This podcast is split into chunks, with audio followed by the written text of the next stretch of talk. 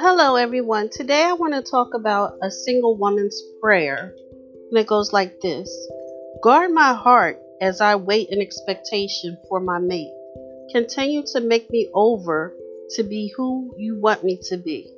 I ask that you forgive me if I've been impatient. I put my confidence and trust in you. Hide me under your wing until the day comes so that I will not get off course and I will not get distracted. Help me to settle for less than I deserve. Remove any person in my life that can't be a part of my future. In the name of Jesus, I pray, Amen.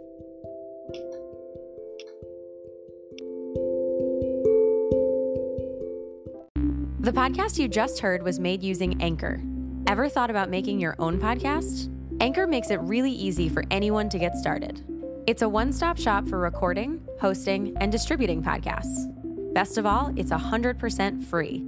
Sign up now at anchor.fm slash new. That's anchor.fm slash new to get started.